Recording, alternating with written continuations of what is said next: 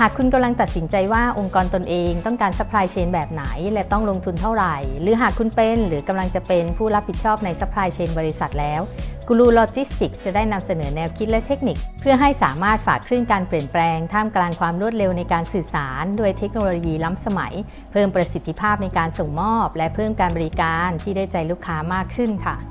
สวัสดีค่ะ ยินดีต้อนรับสู่กูรูโลจิสติกส์พอดแคสต์กับอินทิราสิทธิเวชที่ปรึกษาด้านการบริหารจัดการ supply chain และโลจิสติกส์ค่ะ พอดีได้อ่านบทความหนึ่งจากเฟส The Brief Case น่ะนะคะ ที่เล่าย้อนหลังไปถึงเมื่อตอนปี 2011 ค่ะว่าเจฟเบโซสซึ่งเป็น CEO ของ Amazon ได้ประกาศในจดหมายประจำปีของทางบริษัทว่า การนำเสนอจะไม่ใช้ PowerPoint โดยที่เจฟเองก็เขียนไว้ว่าอ,อันนี้ขอยกข้อความที่ The Briefcase เขียนมาเลยนะคะ Amazon ไม่ทำ PowerPoint หรือสไลด์นำเสนอในรูปแบบอื่น ๆ แต่สิ่งที่จะทำเวลาประชุมก็คือ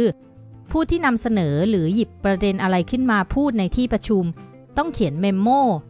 หรือก็คือกระดาษจดบันทึก ที่มีความยาว 6 หน้ากระดาษขึ้นมา แล้วแจกให้ทุกคนที่ต้องเข้าร่วมการประชุม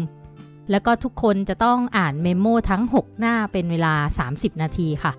ที่สำคัญใน memo จะต้องมีการเขียนและเรียบเรียงมาอย่างดี มีการใช้หัวข้อที่น่าสนใจ การใช้ประโยคหรือคำที่เหมาะสม และจะไม่ใช่การทำ bullet แบบสั้น ๆ ที่อ่านแล้วก็ไม่เข้าใจหรือว่าต้องตีความต่อ อ่านจบแล้วก็เลยอยากจะเอามาพูดคุยกันค่ะว่า ในมุมมองนี้มันน่าสนใจยังไง แล้วมันจะเหมาะกับการทำงานในองค์กรบ้านเรามากแค่ไหน ทุกความคิดทุกการลงมือทำทุกการปฏิบัติของฝรั่งหรือว่าต่างชาติ ที่ผู้บริหารบ้านเรามักจะไปเอามาสั่งให้คนในองค์กรทำตาม ซึ่งในมุมมองของตัวเองในฐานะที่ปรึกษาค่ะ ที่เข้าไปเห็นปัญหาขององค์กรในไทย ซึ่งส่วนใหญ่ก็เป็นองค์กรขนาดเล็กถึงกลาง มีที่เป็นองค์กรขนาดใหญ่ที่มีระดับการทำงานแบบ global หรือว่าระดับสากลอยู่ไม่มากนักเนี่ย การนำเอาวิธีการทำงานของฝรั่งมาสั่งให้ในองค์กรใช้ มักจะสร้างปัญหามากกว่าแก้ปัญหา หรือไม่ได้แก้ปัญหาได้ สุดท้ายก็ต้องกลับไปใช้วิธีการเก่า และที่สำคัญก็คือมันสร้างจุดเล็ก ๆ ของความไม่เชื่อในทฤษฎี หรือว่าวิธีการปฏิบัติใหม่ ๆ ที่จะนำมาใช้ในการปรับปรุงพัฒนาองค์กรอีกเลยนะ ทำให้เมื่อถึงเวลาที่ปัญหามันมากขึ้น แล้วก็ต้องมีการปรับปรุงจริง ๆ มันจะเริ่มต้นได้ยากค่ะ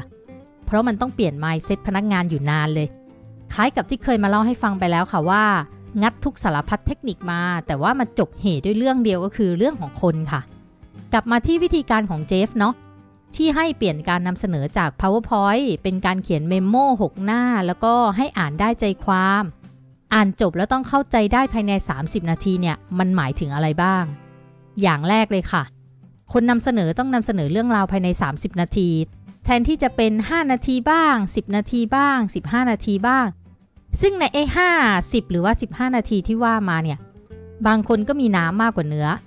บางคนก็เนื้อมากกว่าน้ำ และบางคนก็พูดเกินเวลาที่กำหนดให้อีกใช่ไหมคะ เช่น ให้ 10 นาทีพูดไม่จบเลยไป 15 บ้าง 20 บ้าง กินเวลาคนอื่นเข้าไปอีกจนทำให้การประชุมยืดเยื้อเลยเวลาทุกครั้งไปเลย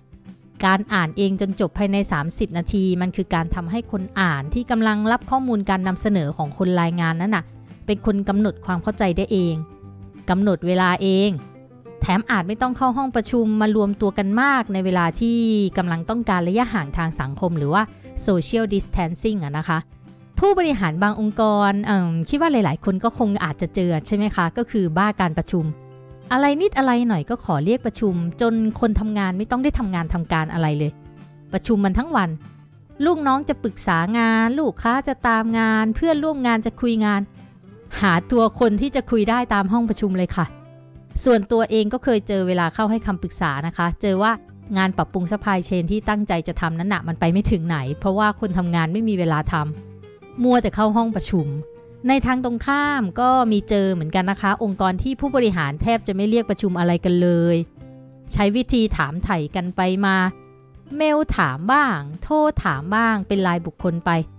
พอคนนึงตอบไม่เข้าใจก็ไปโทรหาอีกคน สรุปเสียเวลาพอๆกัน คือเสียเวลาโทรหาทีละคน ผู้บริหารบางคนจริง ๆ ก็อยากจะประชุมนะ แต่เวลาประชุมไม่มีงานล้นมือ ทุกอย่างต้องทำเอง แก้ไขเอง ทุกอย่างอยู่ในมือผู้บริหารอยู่ในมือหัวหน้า พอหัวหน้าไม่อยู่ทีเนี่ยนรกแทบจะกินแผนกเลยเชียละทำให้ไม่มีเวลาไปประชุม องค์กรนั้นๆ ก็เลยขาดการระดมสมองเพื่อร่วมกันแก้ปัญหาไงอย่างที่2นะคะของการให้อ่าน memo 6 หน้าแทนที่จะเป็นการใช้ PowerPoint เนี่ยก็คือ ทุกคนจะใช้เวลากับการนำเสนอนั้นนะเพียงแค่ 30 นาที แบบไม่มีคำถามมาแทรกกลาง หรือว่ามี reaction ตอนที่คนรายงานกำลังรายงานอยู่ค่ะ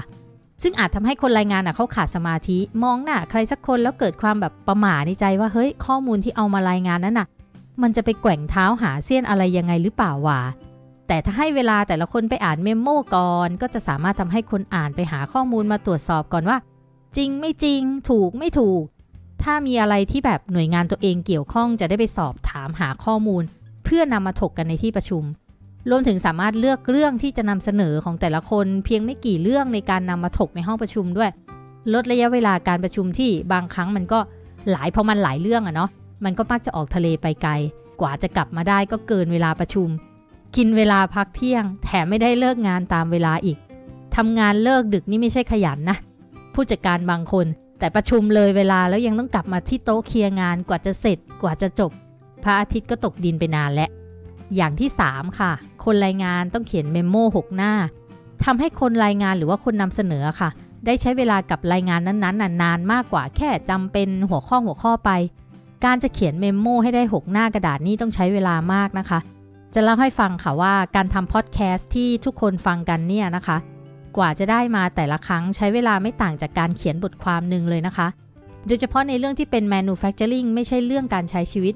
เพราะว่า manufacturing มันไม่ใช่เรื่องทั่วไปในชีวิตประจำวันที่เล่าไปปุ๊บจะถึงบางอ้อกันทุกคน บางคนทำงานในวิธีการที่ต่างกันลักษณะธุรกิจต่างกัน แต่จะทำยังไงให้ทุกคนเข้าใจได้ง่าย ๆ เหมือนกัน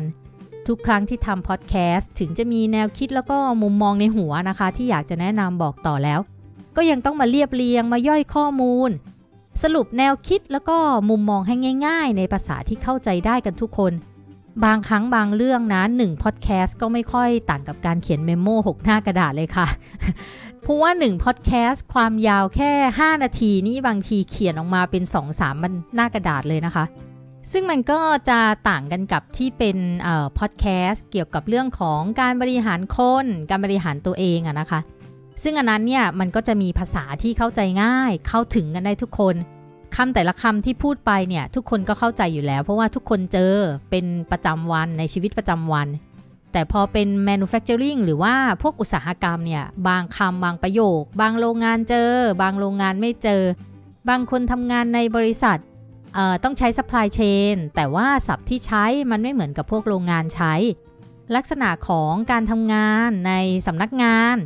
กับการทำงานในโรงงานก็อาจจะต่างกัน แต่สุดท้ายแล้วนะคะ ในการที่เขียนเมมโม่6หน้าแทนการใช้ powerpoint ในการนำเสนอเนี่ยมันก็จะทำให้คนที่เขียนเมมโม่นั้นนะเข้าใจอย่างลึกซึ้งในสิ่งที่ตัวเองกำลังเขียนเพื่อนำเสนอ ทบทวนสิ่งที่ตัวเองจะนำเสนอ ไม่ให้ข้อมูลผิดพลาดแบบการรายงานด้วย powerpoint ที่มีเพียงบางทีก็มีแค่ข้อความเด่นๆ หรือว่า bullet point ที่บางคนก็ไปด้นสดในห้องประชุมก็เยอะ น้ำเยอะกว่าเนื้อว่าสั้น เมื่อต้องเขียนเมโม6 หน้าเนี่ย มันก็จะทำให้ทุกคนมีความรอบคอบในการนำเสนอ สรุปข้อมูลเป็น อธิบายได้เข้าใจ ไม่ต้องไปพึ่งพาพวกทักษะการนำเสนอหน้าห้อง ที่แต่ละคนก็มีไม่เท่ากันใช่ไหมบางคนพูดเก่ง แต่ข้อมูลไม่มีอะไร มันก็จะกลายเป็นได้ใจคนฟัง ส่วนคนพูดไม่เก่ง แต่ข้อมูลในโคตรสำคัญเลย ก็กลายเป็นไม่น่าสนใจไป แล้วสุดท้ายมันก็ไปเป็นประเด็นถกต่อหลังการนำเสนอ ทั้งๆทที่ประเด็นนั้นน่ะบางทีมันจบตั้งแต่คนที่พูดไม่เก่งเขานำเสนอไปแล้ว เพียงแต่คนที่พูดไม่เก่งคนนั้นน่ะ อธิบายไม่เข้าใจเท่านั้นเอง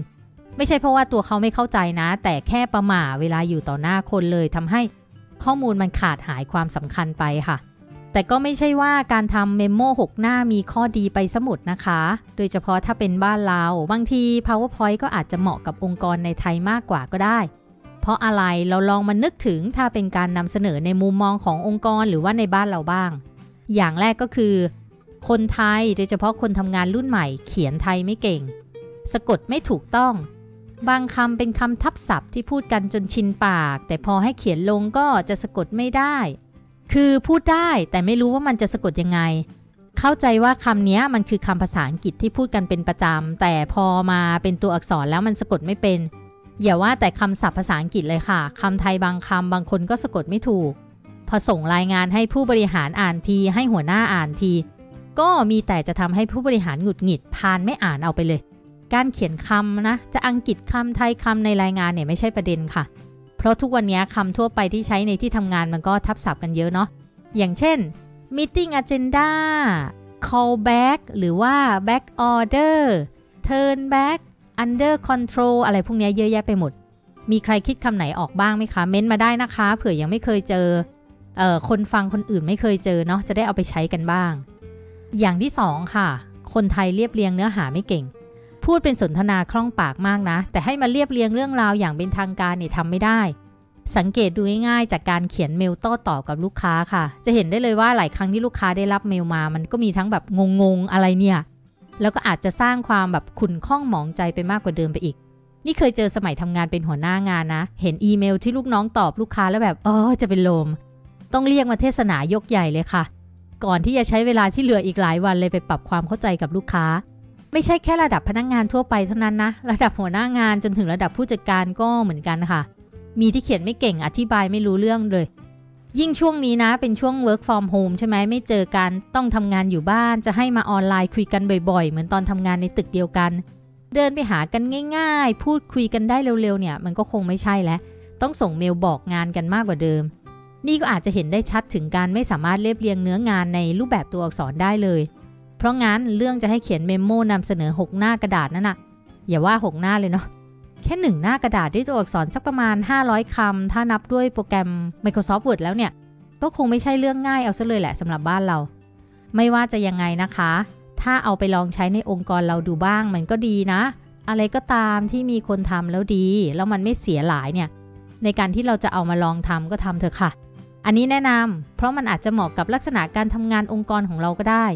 อย่าเพิ่งไปบอกว่ามันไม่ดีนะ ถ้ายังไม่ได้เอาไปลองทำ เว้นแต่ว่าทุกวันนี้การรายงานแบบ powerpoint ในองค์กรเราตอนนี้มันไม่มีปัญหา โห มีประสิทธิภาพดีเยี่ยม อันนั้นก็อาจจะไม่จำเป็นต้องเปลี่ยนมาใช้วิธีใหม่ แต่ถ้าองค์กรไหนกำลังเสียเวลาในการประชุมกับการใช้ powerpoint มานำเสนอ ก็อาจจะพิจารณาเอาวิธีของเจฟเบโซส CEO ของ Amazon ไปลองใช้ได้นะคะสำหรับวันนี้กูรูโลจิสติกส์พอดแคสต์กับอินทิราสิทธิเวทต้องไปก่อนค่ะ สามารถติดตามฟังกันได้ทางพอดแคสต์และ YouTube Channel หรือติดตามข่าวสารความรู้เทคนิคอื่น ๆ กันได้ทาง Facebook Fanpage ทุกช่องทางสามารถค้นหาได้ในชื่อว่ากูรูโลจิสติกส์ค่ะ แล้วพบกันใหม่ในตอนหน้านะคะ สวัสดีค่ะ